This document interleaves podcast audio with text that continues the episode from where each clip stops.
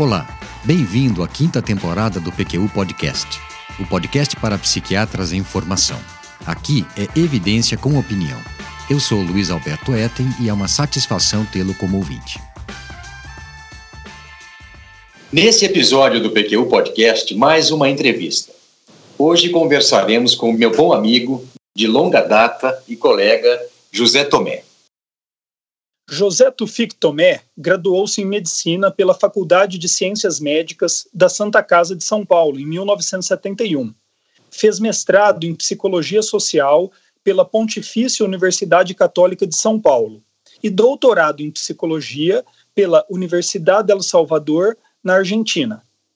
Atualmente é presidente da unidade de São Paulo da rede ibero-americana de ecobioética professor do Instituto Sedes Sapiense, chair da seção de crises e desastres da World Psychiatric Association, membro honorário do World Council for Psychotherapy e, como tal, participante da Comissão de Saúde Mental do Conselho Econômico da ONU, membro da Federação Latino-Americana de Psicoterapia e da Associação Médica Líbano-Brasil é coautor do livro Intervenção em Situações Limite Desestabilizadoras, Crises e Traumas, publicado em 2009 pela Arte Média. E aí, Tomé, tudo bem? Preparado para essa sabatina? Sim, vamos lá. Vamos, vamos adiante na sabatina, vamos ver. Tá bem. Preparado. Tomé, é um prazer tê-lo aqui no PQ Podcast, ainda mais em um momento tão excepcional como este que vivemos, em plena pandemia do Covid-19. Lembramos o ouvinte que estamos gravando remotamente, cada um na sua casa, e o Breno no estúdio. Afinal, estamos todos em isolamento. Reconhecemos que a qualidade do áudio nessas circunstâncias não são as ideais, mas o PQ Podcast não pode parar. Tomé, Durante a faculdade de medicina, como é que se deu para você o interesse pela psiquiatria e psicologia? Bom, aqui é uma longa história, né? Eu entrei na faculdade em 1966. Eu fui a quarta turma da Santa Casa de São Paulo, que trazia um ensino renovador em medicina. Nós estávamos dentro de um hospital, a faculdade ficava dentro do hospital, dos hospitais da Santa Casa. Nós convivíamos com os pacientes o tempo inteiro e a grande o, caminho diferencial na época era que basicamente a grande importância se baseava na relação uh, paciente médico, paciente profissional. Então, desde o primeiro ano, nós tínhamos aula de enfermagem, que nós trabalhávamos junto com a enfermagem, aprendendo a dar injeções endovenosas tal e conversando sempre com os pacientes. Eles tinham nomes para nós. Não era o leito tal ou no ambulatório tiozinho, tio, vozinha. Nesse Nesse momento, a Santa Casa tinha no departamento de psiquiatria a, a condução da Virgínia Bicudo, quando eu estava no primeiro ano. Então, que era presidente da Sociedade de Psicanálise na época, né? Tínhamos então um contato já direto com psicologia médica, mas dentro da relação médico-paciente, a questão do rapport e aí sobre a transferência. Então, no segundo ano, quando continuava a psicologia médica, a Virginia, a doutora Virginia Bicudo sai da Santa Casa e assume o departamento do doutor Enzo Aze, que era psiquiatra e psicólogo. Ele vinha da PUC e assume o departamento e cria dentro do departamento, acho que na época foi era o grande diferencial, um departamento de psiquiatria em que uh, se ali nós tínhamos contato com todas as linhas. Psicanálise, que na, na época me lembra Luiz Pires Melo e Silva, da Melanie Farcas, uh, tinha Gestalt, que era Terres Intelligent, tinha Psicodrama, que era o da Alessandro, e Psicodrama Infantil, José Roberto Alessandro, psicodrama infantil, que era o Roberto, tínhamos linhas comportamentais, tinha, enfim. Então, desde o início, eu sempre me interessei por esse lado da psiquiatria e da psicologia. Evidentemente, nós sabemos que ninguém se vai por um campo se não tem algo por detrás que o motive. Enfim, eu tinha, enfim, toda uma questão de conflitos familiares, problemas familiares, enfim, que essa esta área estava presente e sempre isso me motivou muito a, a querer entender os processos, né? E assim foi, continuei. Uh, no terceiro ano, nós passamos a ter, quer dizer, no segundo ano, além de psicologia médica, nós tínhamos psiconeurofisiologia, que era com Paulo Vaz de Arruda. No terceiro ano, já íamos para Franco da Rocha, ter as aulas práticas de, de psicopatologia geral, na época era o André Teixeira Lima.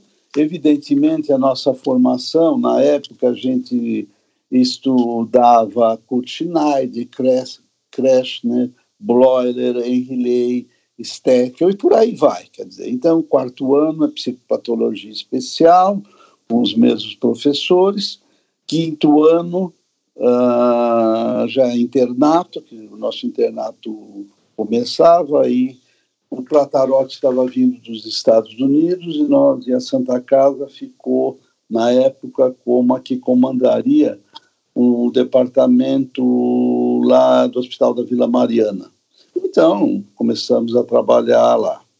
Nesse interino, no terceiro ano, passei a ser eu e o grupo, passamos a, passei a ser monitor em psicologia médica e montamos um ambulatório de, de, de psiquiatria e psicologia psicossomática, quando passamos a atender pacientes. Então, a prática com o paciente começa para mim diretamente no terceiro ano da faculdade, ainda como monitor, lógico que tendo a supervisão de toda esta equipe pelas diferentes linhas. Então, estou dando uma ideia de um amplo espectro de abordagens para uma mesma fenomenologia. Né? E assim foi. Então, a partir daí, aí me formei, fui fazer residência no Hospital de Franco da Rocha, Uh, fiquei como uh, médico clínico e psiquiatra. O Franco da Rocha era dividido em colônias, fiquei com a terceira colônia masculina, que tinha só 1.200 pacientes. Nossa! 700 crônicos, uh, 200 cegos e surdo-mudos. Né? E eu. Na época, Ir para Franco da Rocha era mais difícil ir de carro, porque tinha neblina, então nós íamos de trem, íamos junto com o professor, o Paulo Fraletti, que na época foi, foi diretor de Franco da Rocha, e, enfim, comecei aquele trabalho. Né? Lembrar que nessa época começa começa não, quer dizer, a gente tem contato com tratamentos da comunidade terapêutica, quer dizer, interação, e naquela onipotência do recém-formado, tentando dar conta da colônia, né? Então, tentando tratar, arrumar amostras de remédio para tratar os pacientes, separava para não misturar, enfim. E assim foi a, a, a vida como eu iniciei na psiquiatria, né? E fazendo também clínica médica, né? Porque tinha que tratar pneumonia, tinha que tratar, enfim, tudo que surgia entre os pacientes, né? porque cada colônia não tinha um hospital central que você poderia mandar. Daí eu fui para biotipologia da penitenciária do Estado, ah, porque também nesse inteirinho a gente tinha estágios no manicômio judiciário e tal, né? Tudo isso acontecia na época. A gente saía, às vezes, de Franco da Rocha, tinha que dar um plantão no manicômio judiciário, fazer laudos, enfim. Então eu saí da, de Franco da Rocha e fui para o Instituto de Biotipologia do Estado de São Paulo, que era um organismo da penitenciária do Estado e comecei a ser, a ser perito, judi perito judicial, fazendo laudos. Né? Aí fiquei mais ou menos até os 4, 5 anos de sair. Aí, nesse interim, começa toda uma formação, dizer, voltando para trás. A partir do quinto ano da faculdade, aqui em São Paulo, o Instituto Sete Sapiências era comandado pela Madre Cristina. E ela chamava, a partir do, do, quinto ano da psicologia, os estudantes de quinto e sexto ano da medicina para atuarem lá dentro da clínica fazendo cursos. Então, nesse interim, passei a fazer os cursos a partir do quinto ano no Sede Sapiência, cursos com William Kensler, o Bly, o Kensler, uh, e atendíamos os pacientes da clínica.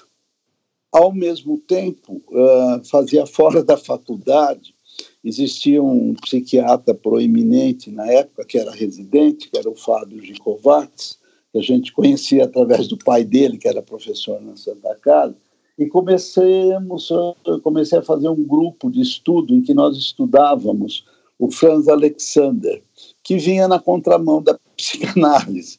Então, eu tinha uma formação, digamos, mais curricular dentro dos estudos de Freud, Melanie Klein. Ah, porque na faculdade também a gente tinha Henriet, estudava enfim, psico, a psicodinâmica através dele. Aí tinha ah, o contraponto com Alexander. E passamos a atender na clínica psicológica do SED Sapiência. E nessa época, uh, estamos em plena ditadura, uh, o SEDES tinha uma posição contrária à ditadura, nós também, estudantes, pertencíamos à UNE da época, né? Uh, apanhávamos na rua para o Zé Dirceu poder falar, para ele poder discursar, e tínhamos toda um, pertencia ao movimento estudantil da época. E começamos então a atender os egressos da tortura, do Corridói.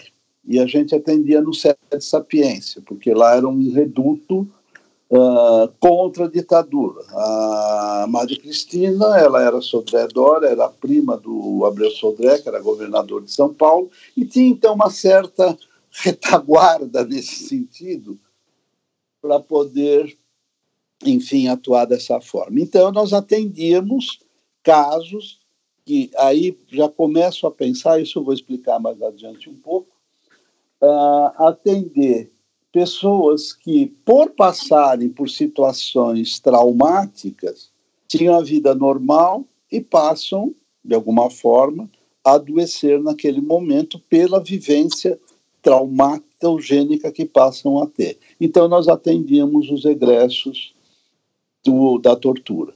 E por aí Interessante. Então, então, aí estou é, dando uma pincelada do começo de vida profissional. Não, mas puxa, que pincelada, rapaz, que trajetória mais rica, hein, Tomé? Como é que foi? E como é que foi o mestrado em psicologia social e o doutorado então, em psicologia? Então, na época, evidentemente, uh, quando e voltando aqui para a década de 70, existia assim uma formação. Se você fosse para o campo da psicanálise, você tinha que rejeitar a sua formação médica. Porque você tinha que ficar só na psicologia do inconsciente, né? Sim. E isso era a sociedade de psicanálise da época, né? Então era uh, você estudar Melanie Klein, você tinha os grupos que ficavam só estudando o inconsciente, não tinha nenhum envolvimento com a realidade. Isso porque a sociedade não queria se comprometer politicamente com as questões que adoe adoeciam ou, ado ou adoecia uma população através de regimes repressivos, opressores que nós vivíamos. Então, eu fui fazer psicologia social. Entendi. né? Porque era o campo, era a PUC, era onde a gente podia, enfim, era um campus aberto também contra a ditadura e que a gente podia, enfim, buscar outros autores. Hoje, evidentemente, com o passar do tempo, olhando na linha do tempo, eu tenho toda essa noção do que, que é você entender autores que, digamos, estão dentro, já dentro de uma ideologia ou não. Né? Isso a gente entende hoje. Precisa, precisa passar algumas décadas para a gente poder compreender né? o que se passa. E são as nossas mudanças. Né? Então, estou dando aí a minha entrada na psicologia social, tem a ver com a minha militância política. Né? E dentro da minha militância política, então, com o tempo, eu passei Uh, aí o SED Sapiência fecha como faculdade, porque ela era contra, uh, enfim, contra o MEC. E em 1975, a Madre Cristina monta o Instituto Sede Sapiência, que era um curso não ligado ao MEC, com cursos abertos. E é onde uhum. nós podíamos atuar uma, a nossa ideologia. E aí ela me convidou e me chama para coordenar a psicodinâmica de adultos. Isso é 1975, fazem 40 e poucos anos que eu estou lá no SEDES, enfim, os mais diversos cursos. Né? Aí dei cursos de formação, já na época, né, já já estava quatro, cinco anos formado, comecei a formar profissionais no campo de psiquiatria, psicoterapia, psiquiatria psicodinâmica. Perfeito, pra... Tomé. E, e, eu entendo que foi nesse momento, né, Tomé, mais ou menos desse histórico, que você começou a sua prática psiquiátrica independente, vamos chamar assim, né? Sim. Sem, sem uma supervisão. Me conta um pouquinho, então, como é que foi desde então, como é que a tua, como chega a tua prática de hoje, inclusive, né? Veja, Deve ter história aí. Como você vê, Vinícius e Luiz, a minha, o meu campo de conhecimento, eu varri várias escolas. Uh, eu sou uma pessoa que eu tô sem, eu sou, eu não, eu não me contento com conhecimento estabelecido. Eu estou sempre procurando algo uh, que me abra um outro caminho, que me abra uma outra possibilidade de ampliar a reflexão, pensamento, conhecimento. Então, minha prática clínica, enfim, começo como médico em 71, em Franco da Rocha, na biotipologia, e monto meu consultório. Uh, trouxe alguns pacientes que eu atendia na clínica do Sede Sapiência, com isso comecei a minha clínica aqui em São Paulo, junto com um grupo de colegas que também trabalhavam dentro da clínica do SEDES. Uh, só para você ter ideia, esse grupo do SEDES, uh, hoje é o, Plínio, você conhece o Plínio Montanha, que foi Lógico. presidente da sociedade, uh, a Melanie continua, enfim, nós éramos um grupo de 10 ou 12 que a Madre se ele, que elegeu, que nós montávamos um grupo de estudos, isso começou em 69 e continuamos. Então, a supervisão do trabalho, ele sempre continuou até alguns anos, porque, evidentemente, a gente, na nossa área, sempre você tem que ter uh, uma visão de fora, né? Uh, lógico que na época fazendo minha análise, tudo, todo o processo pessoal, né? para a gente poder diferenciar o que é meu, o que é do outro, seja no, como psiquiatra clínico ou na psicoterapia ou na psicanálise, né? É. Então, a minha, o meu trabalho clínico começa e desenvolvo até hoje, né? Evidentemente, hoje trago aí uma bagagem, né? De tudo isso e com as atualizações aí entram as neurociências, né? No tempo, já no final da década de um pouco antes da década de 70 começam os estudos de neurociência, começa a aprofundar nisso também, ah, porque também aqui só voltando para trás um pouquinho, na, lá, em Santa Casa na nossa formação nós tínhamos como professor de patologia o Edgar Maffei. E o Edgar Maffei ele dava neura, neuro, neuriatria na época em que nós estudávamos, pelo estudo anatomopatológico do cérebro, as patologias. Então, esse lado neuro, de neuroanatomia, neurofisiologia, também sempre teve presente para mim. Por isso que eu nunca abandonei e fui na contramão, uma série de colegas da, da minha época, nunca abandonei ser médico. Uma das razões pelas quais eu não fiz a Sociedade Psicanálise de São Paulo era essa, porque era uma exigência para mim que não fazia sentido. Eu, eu ter que negar, fazer a negação daquilo que eu era e daquilo que me formava. Então, eu fui fazer minha formação de um profissionais que eu elegia, enfim, os famosos grupos de estudos que tivemos anos a fio, né? Desenvolvendo aí as mais variadas linhas. Então, quando começa a, a aparecer mais para a psiquiatria, a neurociência, como um caminho, eu hum. tinha esse lado já cunhado em mim, né? E, e fui por aí também, né? Tanto que sempre me ataluzei, sou um psiquiatra que uso medicamentos, porém não sou um psiquiatra de protocolos, né? Para mim, a, a, a CID ela é uma, uma classificação de sintomas, né? não é o diagnóstico, que infelizmente, é, é, como é hoje, eu compreendo o sintoma dentro da dinâmica psíquica, né? Eu trabalho dessa forma, por isso que eu sou um psiquiatra psicodinâmico, né? Ô Tomé, Oi. nós já tínhamos você no nosso radar aqui para ser entrevistado no PQU Podcast. Mas nós adiantamos o convite e a publicação dessa entrevista em virtude desses acontecimentos atuais que estão abalando o mundo. Você é chair da seção de psiquiatria de crises e desastres da Associação Mundial de Psiquiatria. E não só isso, eu vi você em ação quando nós trabalhamos juntos naquela Sim. tragédia em Santa Catarina, em 2008, causada pelo deslizamento do Morro do Baú, no Vale do Itajaí. Você coordenou, e eu estava lá participando com você, as ações do, da ABP, da Associação Brasileira de Psiquiatria, no treinamento de profissionais de saúde mental da região para dar assistência às vítimas.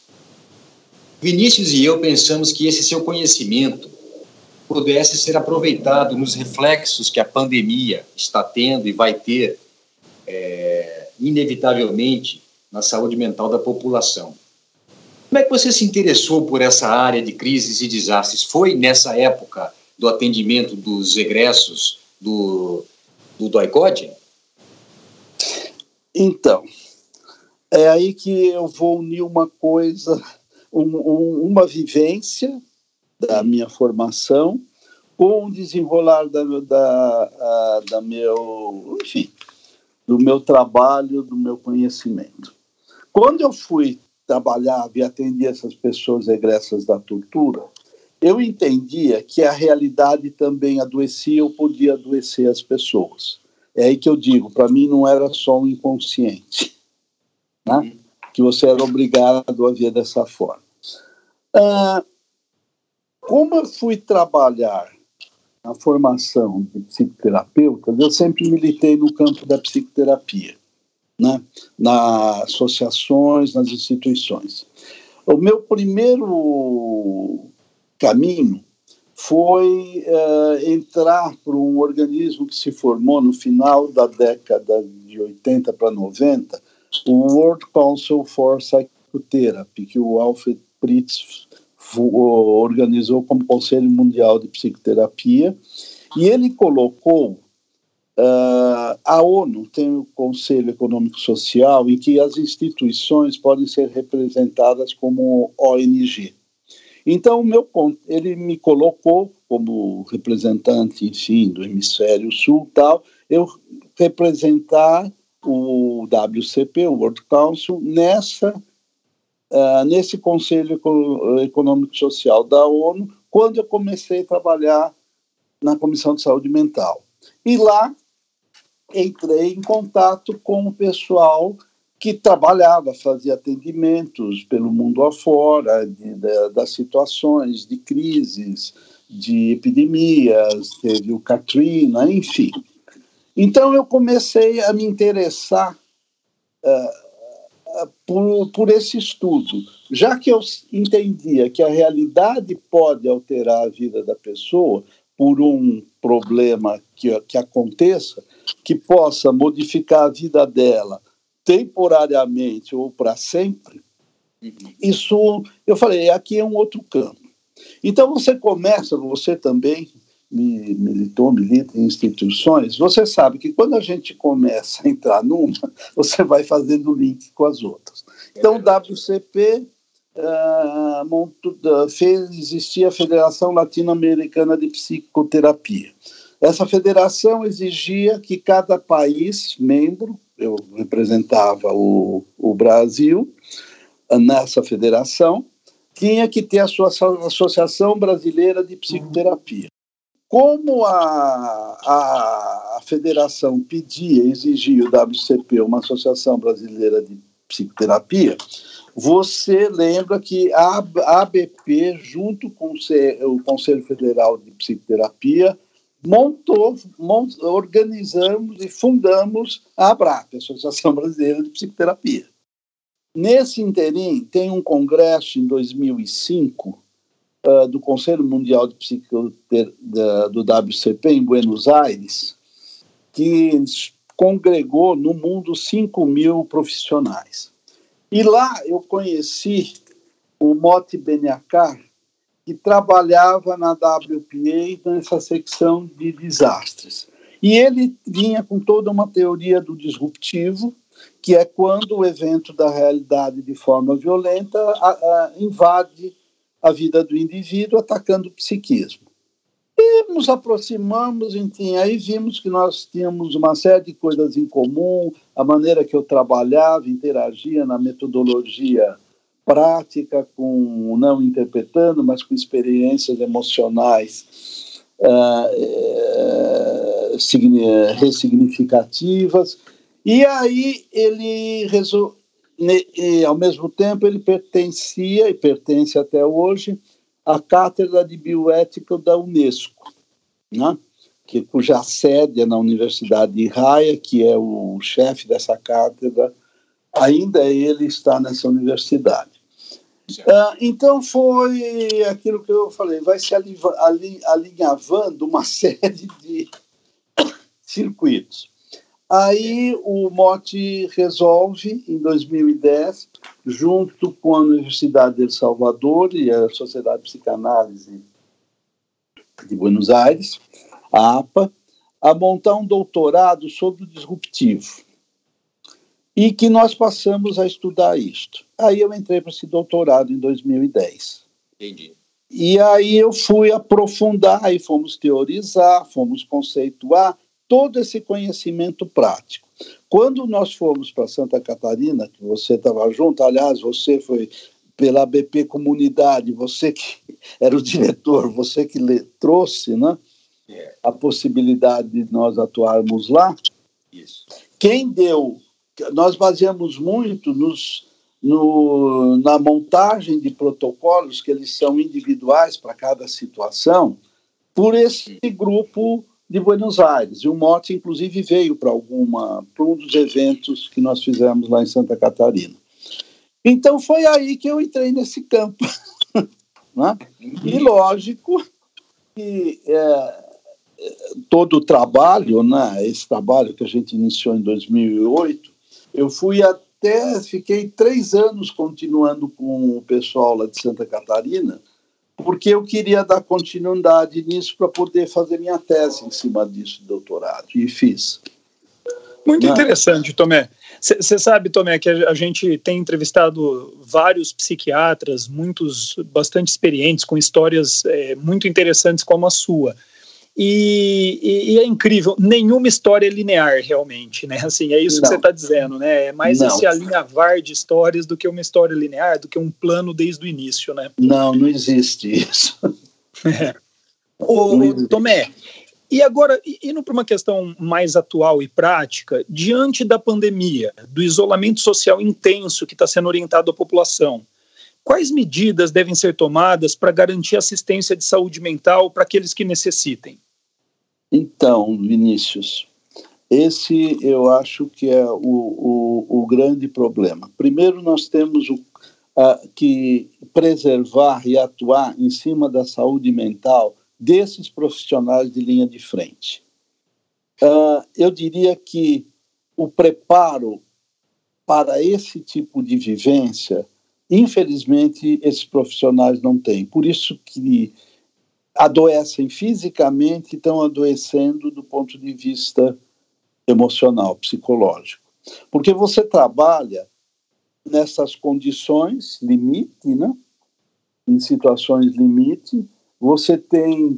Você, porque o que acontece nesse campo é o seguinte: você, quando uh, atua nisso, você, ao mesmo tempo, está sendo pressionado pela mesma situação de quem você está tratando. Então, a linha é, ela, é, ela é reta para as duas pontas. Então você é profissional e você é atingido da mesma forma.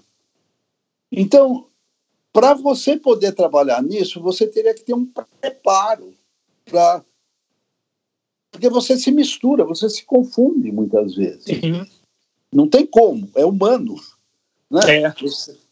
Você está uh, vendo que o outro está morrendo, uh, você tem que acolher, você tem que pegar na mão dele, você tem que fazer algo. Por quê?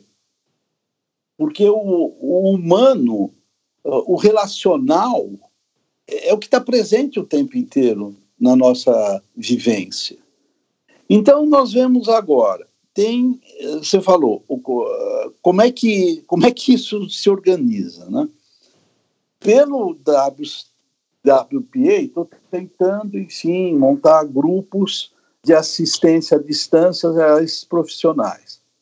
Agora, para essa população, nós entendemos que este isolamento, ou melhor, eu vou me anteceder, um, vou voltar um pouquinho para trás. Qualquer evento traumatogênico, né, porque não existe situação traumática, existe o evento traumatogênico, porque o traumático vai acontecer no nosso psiquismo. Não existe a situação, existe a situação traumatogênica. Eu posso adoecer, o outro não, do ponto de vista emocional. Toda esta população entra em contato quando acontecem essas situações disruptivas, como essa pandemia global do planeta. Nós entramos em contato com aquilo que nós fugimos e negamos o tempo inteiro, a nossa impotência perante a vida. Nós não somos donos das nossas vidas. Existem eventos que desorganizam de um momento para o outro toda uma história de vida. E nós estamos vivendo isso. O mundo está vivendo isso. O que, que acontece? A gente entra naquilo que eu vou chamar o horror, o terror, num primeiro momento. Eu nego. Né? Eu tenho que negar, porque para eu me manter e achar que eu não vou me desintegrar, eu vou negar, eu vou banalizar, eu vou onipotentemente tentar enfrentar é um mecanismo Sim. necessário, né? Porém, se você fica só nele, você vai adoecer.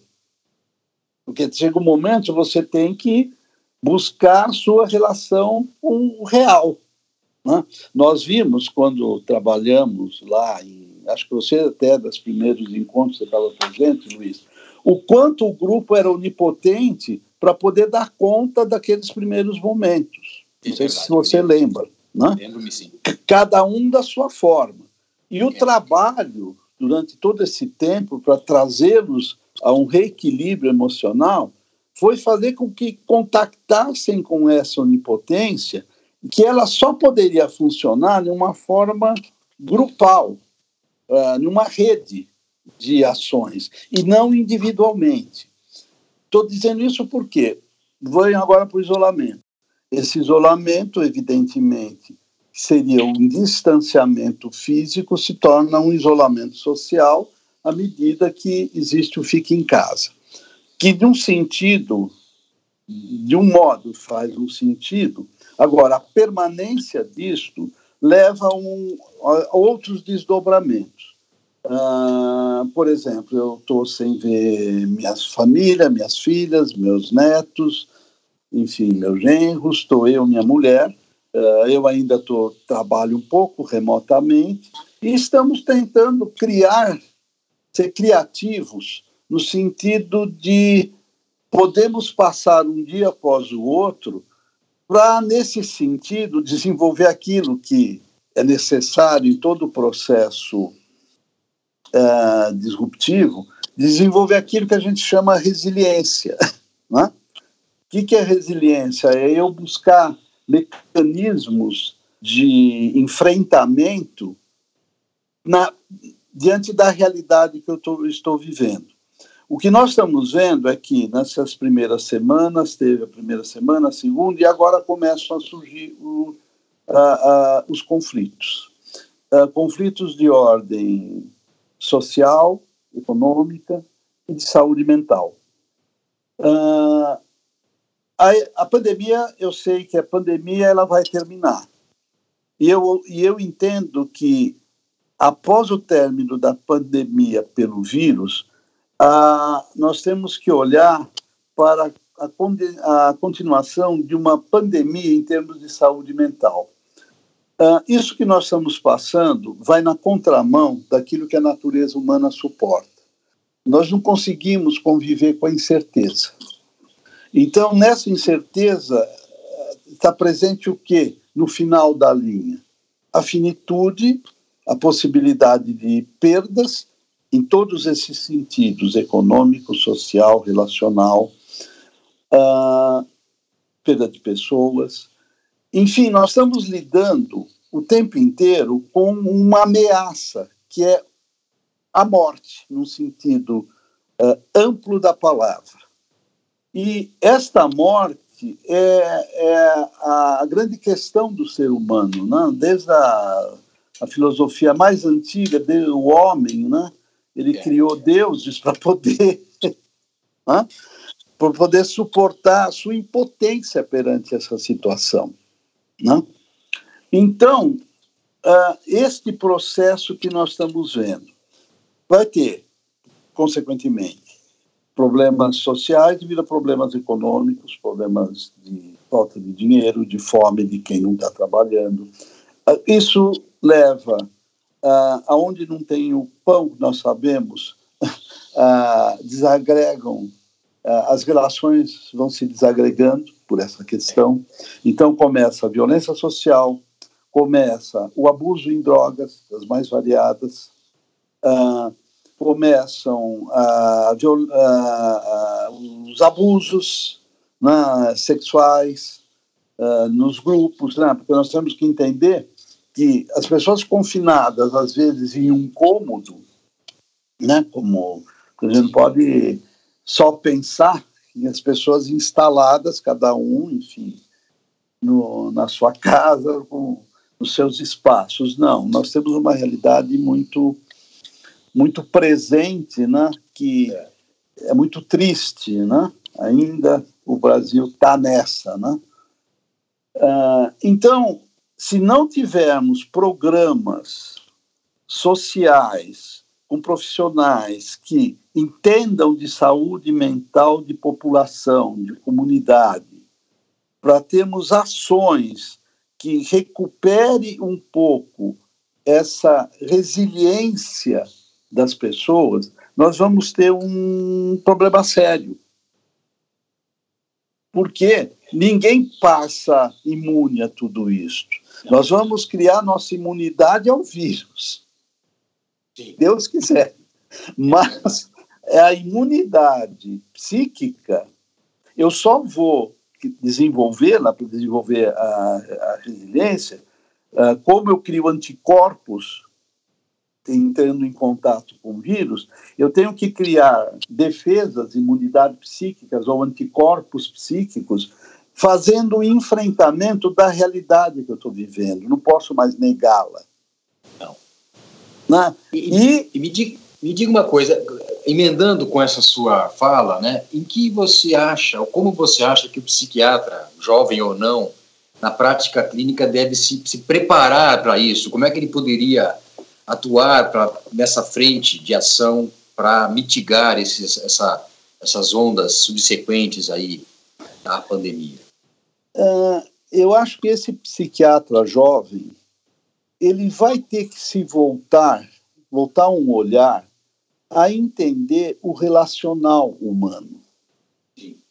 Infelizmente, a, a, eu vejo, pelo contato que eu tenho com os psiquiatras mais jovens, a formação está muito dirigida para um sentido neuroquímico, biológico, em cima de diagnósticos de sintomas pelos protocolos.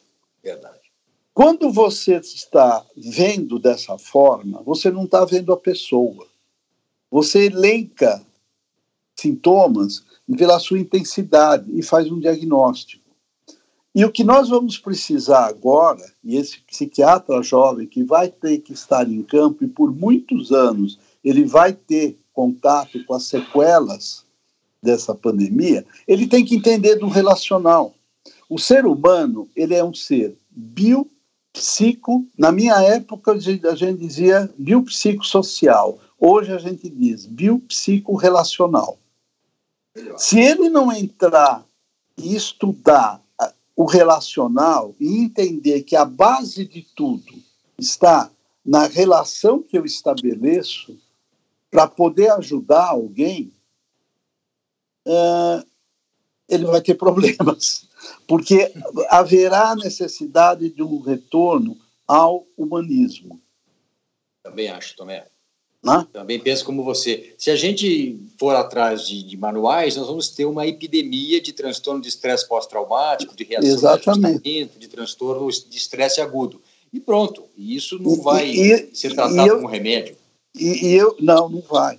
E eu te digo mais, quer dizer, para nós, do meu campo, que trabalhamos com o disruptivo, o transtorno de estresse pós-traumático, primeiro que é um conceito errado, que ele fala de situação traumática que não existe. Mas o transtorno de estresse pós-traumático, ele só lida com a ansiedade, que são os aspectos neuróticos da situação traumatogênica. Por isso que a gente vai chamar uh, e separa que, com as patologias disruptivas, que é aquela onde vai surgir a angústia. Sim. Que é diferente para mim. Para mim, não.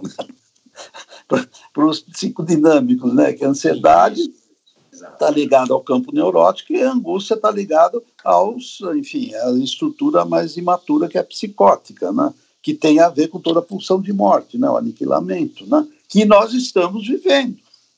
Então, essa vivência real de aniquilamento, em todos os sentidos, no sentido amplo da palavra, está presente e vai continuar se isso não for tratado, com todas as sequelas desse isolamento, destas perdas, e que isso vai durar um, dois, três, quatro, dez anos. Entendi. Não é assim. Vai ser uma geração, né? Vai ser uma ou duas. É. Né? É. Então, você me pergunta desse psiquiatra que eu posso aconselhar, é, não é aconselhar, eu acho que orientar, abrir um pouco o pensamento, isso. é que isso vá para um campo mais do humano, da relação humana. E é isso que eu estava conversando, que o Miguel Jorge, na Associação Médica Mundial, a plataforma dele é resgatar a relação médico-paciente. Exato. Que não tem mais. Não, acabou. Não sei se Perfeito. responde aí. Perfeito, responde sim, Tomé.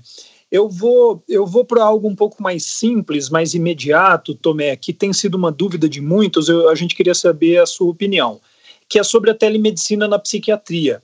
Eu e o Luiz Alberto vimos como positiva a regulamentação em regime excepcional que o CFM e o Ministério da Saúde fez para essa prática. Eu gostaria de saber de você, qual é a sua experiência, se é nesse momento que você também tem tido contato é, de, com esse tipo de atendimento, essa situação de desastre. Veja, tudo sempre, uma moeda sempre tem dois lados. então, a telemedicina é um avanço, eu acho que a gente não pode negar a existência da tecnologia, a, a, o desenvolvimento que, que ela trouxe, né? A medicina. Então, acho que tem aspectos positivos, sim. Agora, quando a gente vai para o campo da psiquiatria, aí é um campo mais restrito. Uh, eu tenho experiência, por exemplo, em telemedicina. Eu faço atendimentos de pacientes meus, né, que eu conheço né, há muito tempo, e que estão fora do país, por exemplo. e não querem um, iniciar um tratamento, terapia de análise fora. Então, eu os atendo. Mas isso é uma coisa, eu conheço. Sim. Por exemplo, agora, nesse momento, você atender um paciente que você não conhece, uh, do ponto de na psiquiatria, nesse momento excepcional, como isso vai ser uma forma de ajuda a esse momento crítico de crise, eu acho válido. Agora, você instituir isto como forma de atendimento, não acho.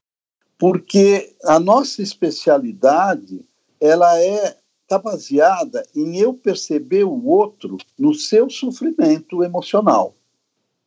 E, e clicando ticando sintomas, que é assim que apresenta a tela para a pessoa. Eu, eu, eu tive numa reunião em que eu vi como é que isso funciona. Para mim foi assustador. É desse jeito, Tomé? Parece, uma, é, parece um checklist. Aparece, ela, vai... você clica. Caramba. Vai clicando. Você tem isso, você tem isso, quanto tempo, tá, tá, tá, tá, tá, tá, e por aí vai. Quer dizer, então, isso que é perceber o outro, que é o rapport, que é a transferência, a contra-transferência, toda essa ah, esse, essa fenomenologia que te dá sintonia fina para os tipos de sintomas, para entender se aquela depressão está em cima de uma culpa persecutória, ou está em cima de uma culpa, enfim, atávica do indivíduo. E isso vai diferenciar como eu vou conduzir, como eu vou medicar que tipo de antidepressivo eu vou dar? Porque para mim tem isso também. Não é testar antidepressivo. Eu acho que existem determinados uh, determinadas antidepressivos, pré-sinápticos, sinapses enfim, que funcionam de uma melhor maneira conforme o tipo de quadro depressivo que a pessoa apresenta. Então, eu acho que a telemedicina ela não vai permitir isso. Não, vai, inclusive, acredito que vai muitos vai se perder, né? Vai se perder, vai pasteurizar um atendimento num é. sentido que eu acho que não é para mim não é mais psiquiatria. Você pode dar um outro nome, né? Eu acho que psiquiatria ela é uma especialidade do contato. Perfeito, Agora, Tomé. Você sabe que eu, eu, eu acho, Tomé, que essa é por isso que a gente acha também que a regulamentação é importante em regime de excepcionalidade mesmo, né? Como você disse, para esse momento faz sentido. Faz Porém, sentido. a discussão da telemedicina e principalmente da telemedicina em psiquiatria, ela ainda não está amadurecida, né? E, e atropelar isso seria é, mas, muito mas ruim. já atropelaram, Vinícius, porque já existem empresas de colegas médicos que estão fazendo isso. Entendi. Entendeu? Então, e, e isto com um reforço de universidade por detrás. Então não é Sim. é bem assim. é muito sério isso. É. E, e, e, vamos, vamos avançar aqui um pouquinho, Tomé. O que é que você poderia dizer com essa experiência, essa bagagem toda de psicoterapeuta para o psiquiatra em formação sobre como e quando ele deve se dedicar à formação ou à especialização em alguma técnica de psicoterapia. Você teria algo a dizer sobre isso, algumas, alguma orientação a dar? Sim, tenho, porque eu formo psiquiatras e psicólogos, psicoterapeutas há mais de 40 anos. Né? Então, primeiro, eu acho que a pessoa ela tem que buscar uma linha que ela uh, se adapte bem àquilo. Se você não é uma pessoa uh, muito, digamos, autorreflexiva, então você ir para as abordagens psicodinâmicas, reflexivas, você pode ficar muito mecânico, talvez você se adapte a uma outra linha de uma forma melhor. Agora, eu não entendo, Luiz Vinícius, como é que pode existir um psiquiatra que não tenha uma formação, eu não digo especialização, mas que entre na formação dele em psiquiatria as, as, as abordagens psicoterápicas para ele entender o relacional. Eu não entendo como é que possa Sim. ser psiquiatra. Não sei se responde o que você está dizendo. Perfeitamente. Quer dizer, é obrigatório, é mandatório. É obrigatório, não, não tem como. Eu não posso passar a vida uh, elencando sintomas. Isso não é psiquiatria. Entendi. Ô, ô, Tomé, e como que o jovem psiquiatra pode, a seu ver, é, harmonizar os conhecimentos da tradicional cura pela fala, as psicoterapias, com os avanços da neurociência? É possível? E, e, é lógico, como fazer? É, é, possível e necessário. É o que eu estava dizendo para vocês anteriormente.